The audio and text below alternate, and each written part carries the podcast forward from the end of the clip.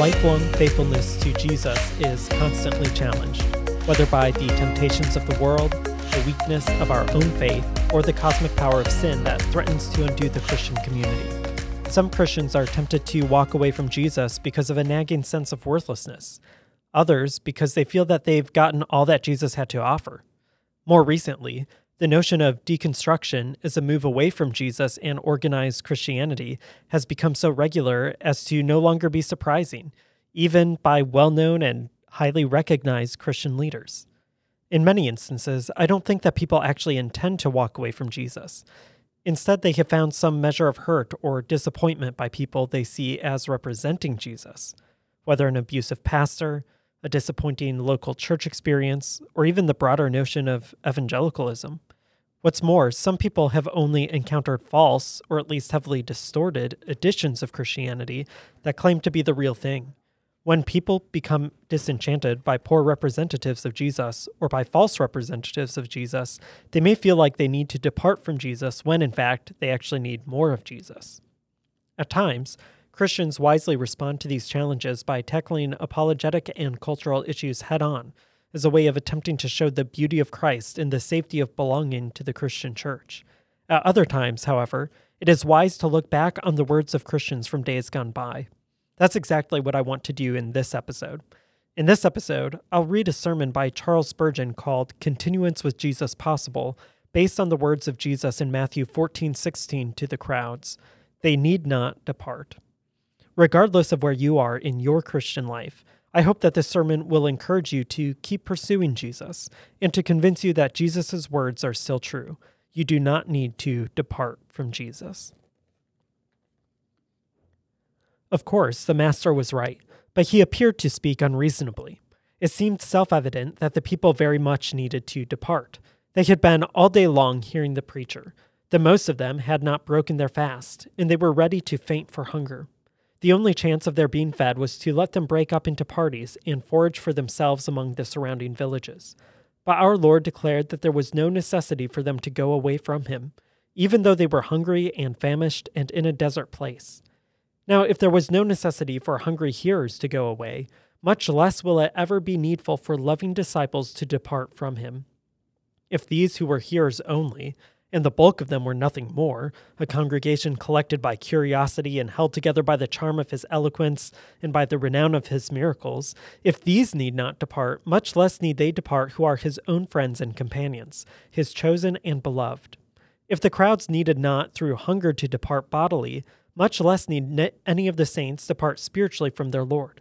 There is no necessity that our communion with Christ should ever be suspended. To walk with Christ from morn till eve, in Him to breathe, in Him to live, is no mere wish, no visionary's prayer. It may be realized. We need not decline from Jesus. There is no need that the spouse of Jesus should wander from beneath the banner of his love. Mary may always sit at Jesus' feet. There is no law which says to holy fellowship, Hitherto shalt thou go, but no further. Here shalt thou cease.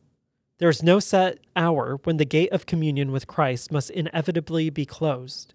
We may continue to come up from the wilderness, leaning on the beloved. We need not depart.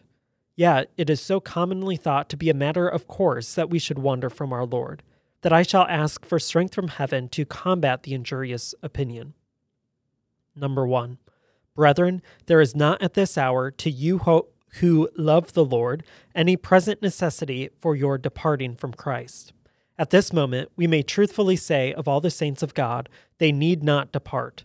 There is nothing in your circumstances which compels you to cease from following hard after your Lord. You are very poor, you say, but you need not depart from Christ because of penury. For in the depths of distress, the saints have enjoyed the richest presence of their once houseless Lord.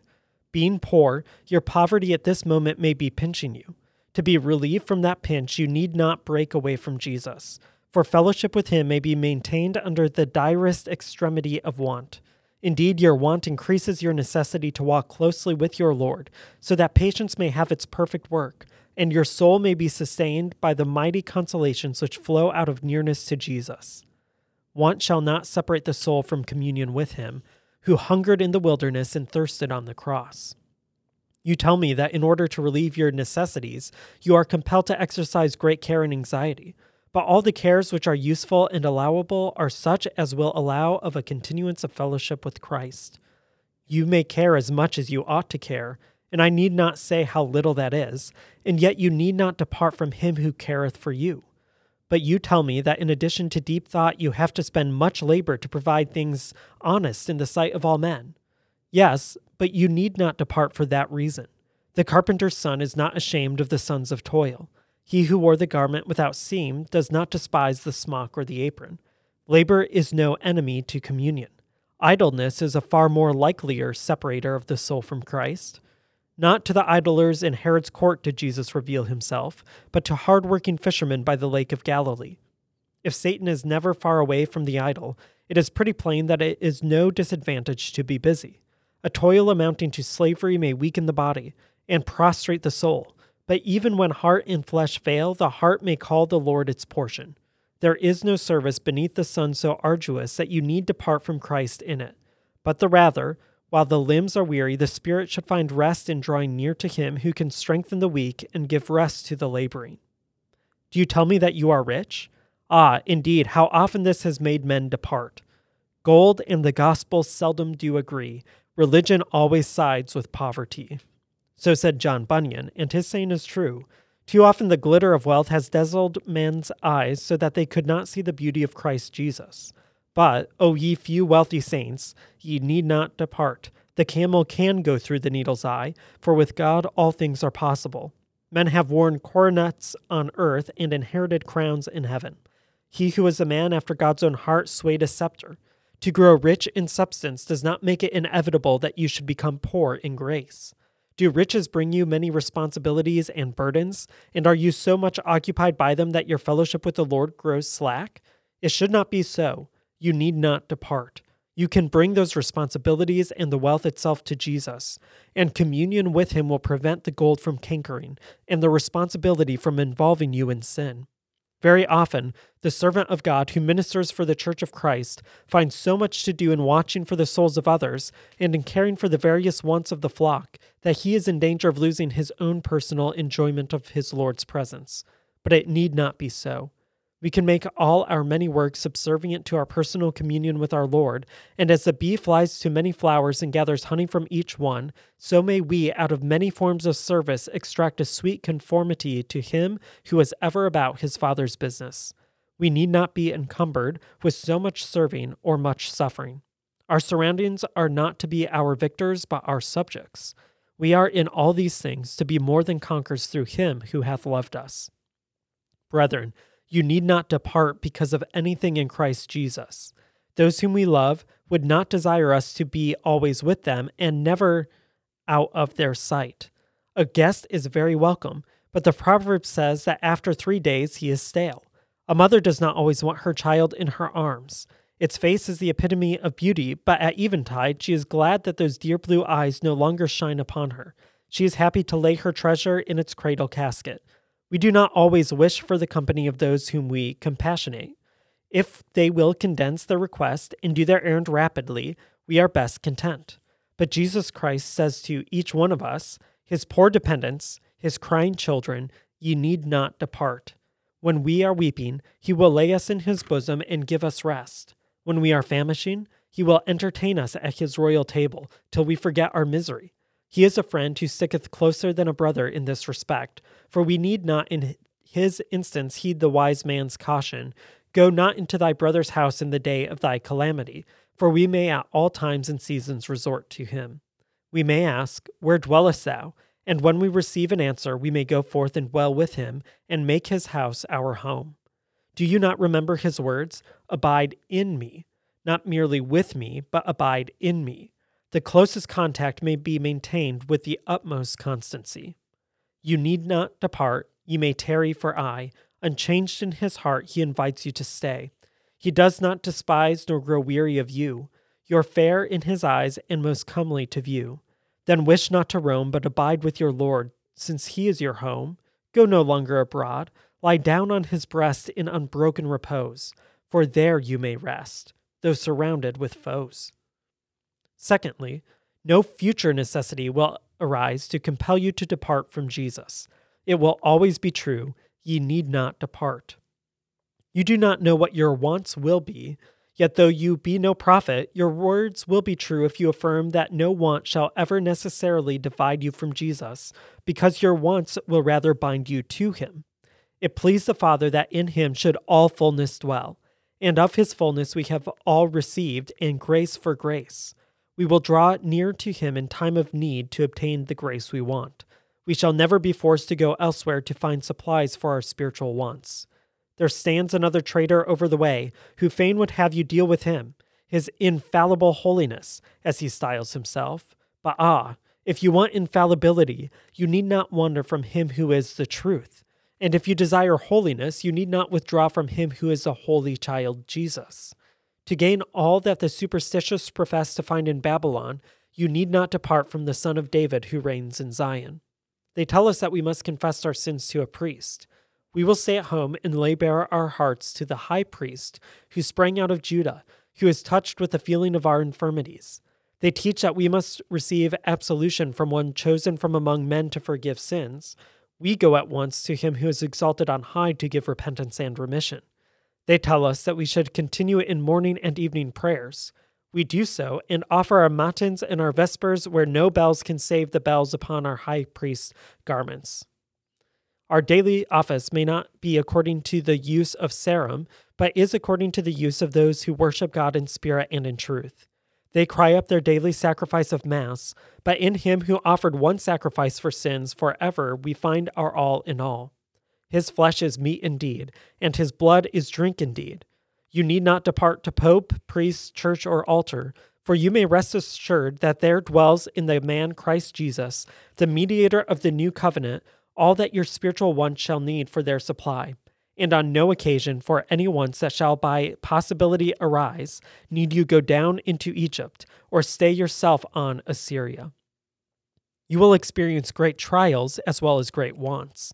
That young man, fresh from the country, has come to town to live in a godless family and last night he was laughed at when he knelt down to pray.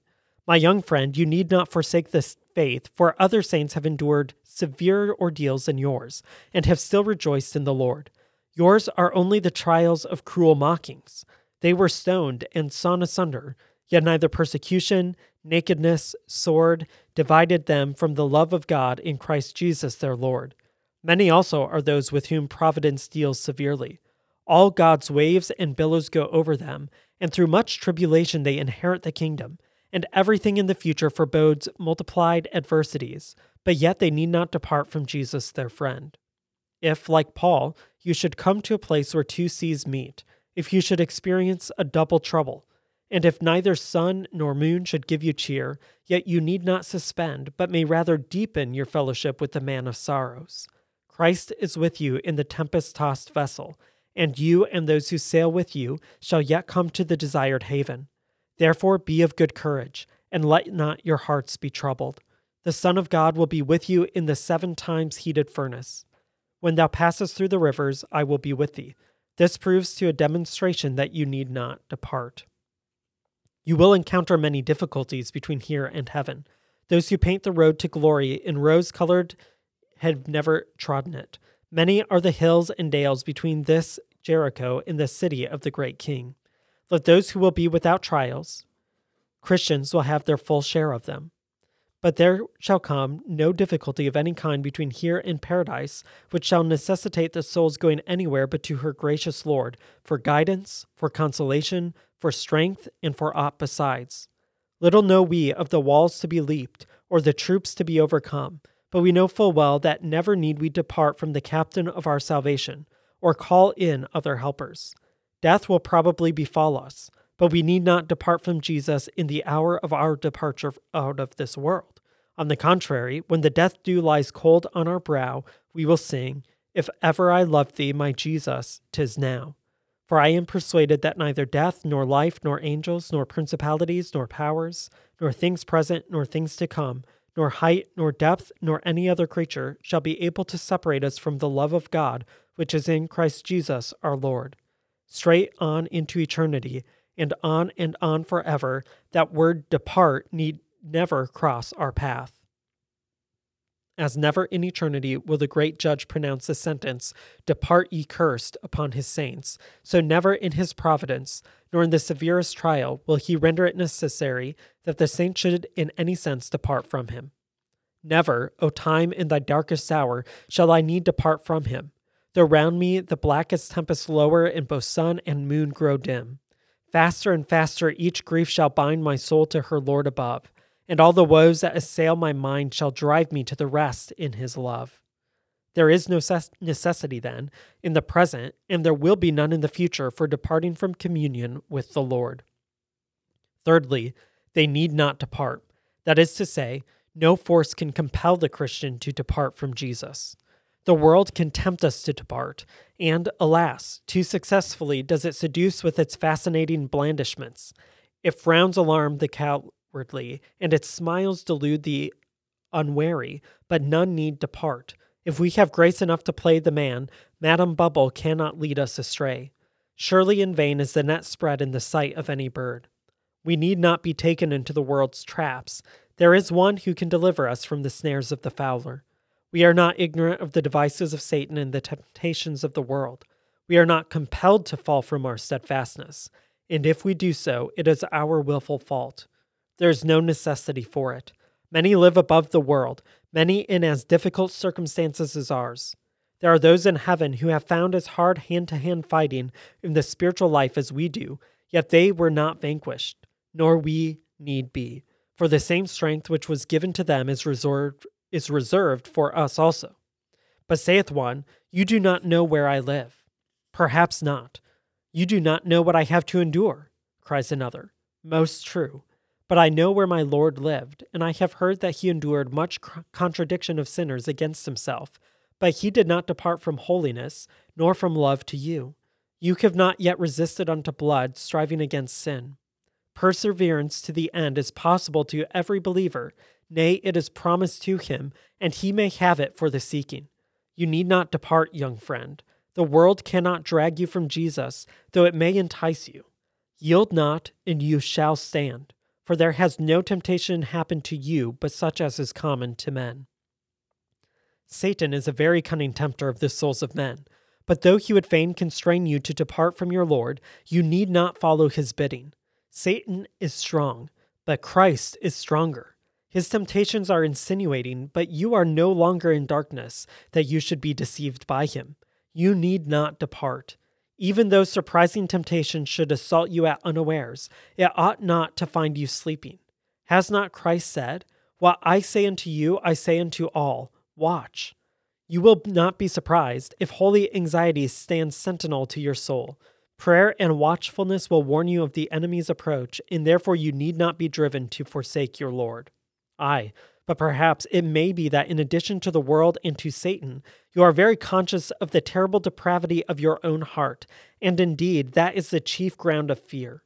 The heart is deceitful, prone to wander, and ready enough to depart from the living God. But you need not depart from the Master because of that.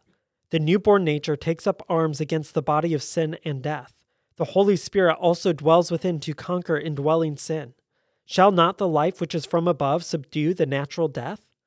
Shall not the Spirit purge out the whole leaven? You need not depart from Jesus.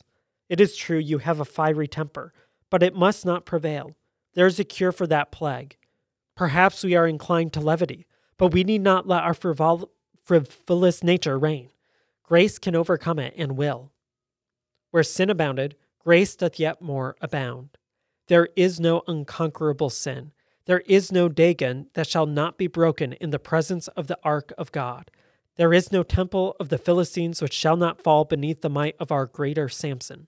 We need not, as the result of temperament, or because of any sin that doth so easily beset us, depart from Jesus, for grace is equal to all emergencies. Do you call to mind that there may be another force employed beside that of the world, or of Satan, or of corruption within, namely the lamentable coldness of the Christian church. Truly, it is to be feared that more have departed from close walking with Christ through the chilliness of professors than from almost any other cause. Newborn children of God too often feel the atmosphere of the church to be as freezing as that of an ice well. Their holy warmth of zeal is frozen, and their limbs are stiffened into a rigor of inactivity, so that it is a marvel that they do not die. Die they would, were not the spiritual life immortal and eternal. But, brethren, even in the midst of the coldest church, we need not depart from a near and elevated fellowship with the Lord. The Church of Rome is a church defiled with error and debased with superstition. But was there ever a nobler Christian woman in this world than Madame de la Mothe Guyon? She did not depart from Christ, though in the midst of a pestilent atmosphere. Remember, too, the names of Jansenius and Arnauld and Pascal and Fenelon, which are an honor to the universal church of Christ, who walk closer in closer communion with Jesus than those holy men. In the midst of the darkest ages, there have shone forth fairest stars. There are few names, even in Sardis, which not, have not been defiled by their garments. Often am I told by some brother in a country village church, where the minister seems to have gone to sleep twenty years ago and has never awakened since, that he finds it very hard to rejoice in the Lord, for his Sabbaths are a burden instead of a joy. My dear brother, you want more grace if this is your case. You must have more vitality within if you see so much death without. You need not depart. On the contrary, by becoming an example of living near to Christ yourself, you may quicken others. For, thank God, grace is contagious as well as sin.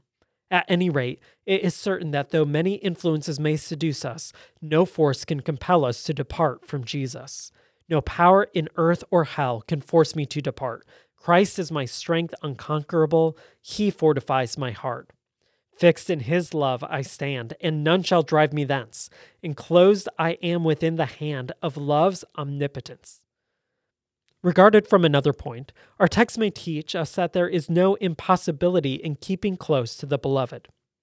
Many believers think that if they have fellowship every now and then with Jesus, with long intervals in between, they are quite as much as advanced as need be and have probably reached as far as human nature is ever likely to go. An affectation of superfine godliness is suspicious. But at the same time, a higher standard of religion can be maintained and ought to be maintained than is commonly seen among professors at this time. We ought to attain to such a walk with God, to so calm and serene a frame, that the light which shines upon our pathway shall be constant and clear. Enoch walked with God for hundreds of years, and cannot a man walk with God for twenty years? Enoch lived in the dark age of the world comparatively. Cannot we who live under the gospel continuously walk with God? Enoch begat sons and daughters, and so had all the cares of a household, and yet he w- walked with God. Cannot we, who have the like cares, yet still by divine grace, be enabled to maintain unbroken communion? I know the places high where they stand who consciously abide with Christ. But will you not strive to climb there and bathe your foreheads in the everlasting sunlight of Jehovah's face? I know it would require most jealous walking, but you serve a jealous God, and he demands holy jealousy from you. Oh, the joy of living in the embrace of Jesus and never departing from it. Oh, the bliss of sitting always at his feet, abiding with the bridegroom and listening to his voice. Surely the gain is worth the exertion, and the prize is worthy of the struggle. Let us not, since the attainment is not impossible, murmur at the difficulty, but rather by faith let us ask that we may begin tonight to achieve the result and continuance to achieve it, till we come to see the face of Christ in heaven. Others have done so. Why should not we? Brethren, the way to maintain fellowship with Christ is simple. If you desire to retain in your mouth all day the flavor of the wines on the lees well refined, take care that you drink it deep by morning devotion. Do not waste those few moments which you allot to morning prayer. Lay a text on your tongue, and like a wafer made with honey, it shall sweeten your soul till nightfall. During the day, when you can do so, think about your Redeemer, his person, his work. Seek to him, Pray to him, ask him to speak to you. All the day long, lean on the beloved. During the day, serve him. Say, Lord, how can I serve thee in my calling? Consecrate the kitchen, consecrate the market room, make every place holy by glorifying the Lord there. Converse much with him, and it will not be impossible for you to abide in him from the year's beginning to its close. You need not depart. There's no mental or spiritual impossibility in the maintenance of unbroken communion if the Holy Spirit be your helper. Tis not too high for grace, though nature fail to climb. Rise till you always view his face in fellowship sublime. 'Tis not too much for grace to hold a lifelong stay. You need not leave the sacred place, but rest therein for aye. Once more, we need not depart. That is to say, there is no reason that can be imagined which would render it a wise and proper and good thing for a Christian to depart from Christ. Suppose that the search after happiness be the great drift of our life, as the old philosophers assert, then we need not depart from Jesus to win it, for he is heaven below. You desire pleasure. Forget not that the pleasures of God which are in Christ, his joy, the joy that fills his great heart, these are more than enough to fill your heart. I sometimes hear people say, as an excuse for professors going to doubtful places of amusement, you know that they must have some recreation. Yes, I know, but the recreation which the Christian experienced when he was born has so completely made all things new to him that the vile rubbish called recreation by the world is so vapid to him that he might as well try to fill himself with fog as to satisfy his soul under such utter vanity. No, the Christian finds happiness in Christ Jesus, and when he wants pleasure, he does not depart from Jesus. Perhaps it is said that we require a little excitement now and then, for excitement gives a little fillip to life, as is a useful as is as useful to it as stirring is to a fire. I know it, and I trust you may have excitement, for the medicinal power of a measure of exhilaration and excitement is great, but you need not depart from Christ to get it. For there is such a thing as the soul's dancing at the sound of his name, while all the sanctified passions are lifted up in the ways of the Lord. Holy mirth will sometimes so bubble up and overflow the soul that the man will say, Whether in the body or out of the body, I cannot tell, God knoweth. Joy in Christ can rise to ecstasy and soar aloft to bliss. If you desire to wear the highest crown of joy, you need not depart from Christ. But it is said, we require food for our intellect. A man needs to develop his intellectual faculties. He must needs learn that which will enlarge and expand his mind. Certainly, by all manner of means. But, O oh, beloved brother, you need not depart from Christ to get this, for the science of Christ crucified is the most excellent, comprehensive, and sublime of all the sciences. It is the only infallible science in the circle of knowledge. Moreover, by all true science you will find Christ honored and not dishonored. And your learning, if it be true learning, will not make you depart from Christ, but lead you to see more of his creating and ruling wisdom. The profoundest ast- astronomer d- admires the Sun of Righteousness. The best taught geologist has no quarrel with the Rock of Ages. The greatest adept in mathematics marvels at him who is the sum total of the universe. He who knows the most of the physical, if he knows it aright, loves the spiritual, and reverences God in Christ Jesus. To imagine that to be wise one needs to forsake the incarnate wisdom is insanity. No, to reach the highest degree of attainment in true learning, there is no reason for departing from Christ. We must have friends and acquaintances, says one. You need not depart from Christ to get them. We admit that a young woman does well to enter the marriage state. A young man is safer and better for having a wife. But, my dear friends, you do not need to break Christ's law and depart from him in order to find a good husband or a good wife. His rule is that you should not be unequally yoked together with unbelievers. It is a wise and kind rule and is an assistance rather than a hindrance to fit marriage. But, says one, I do not intend to depart from Christ, though I am about to marry an unconverted person. Rest assured that you are departing from Jesus by that act.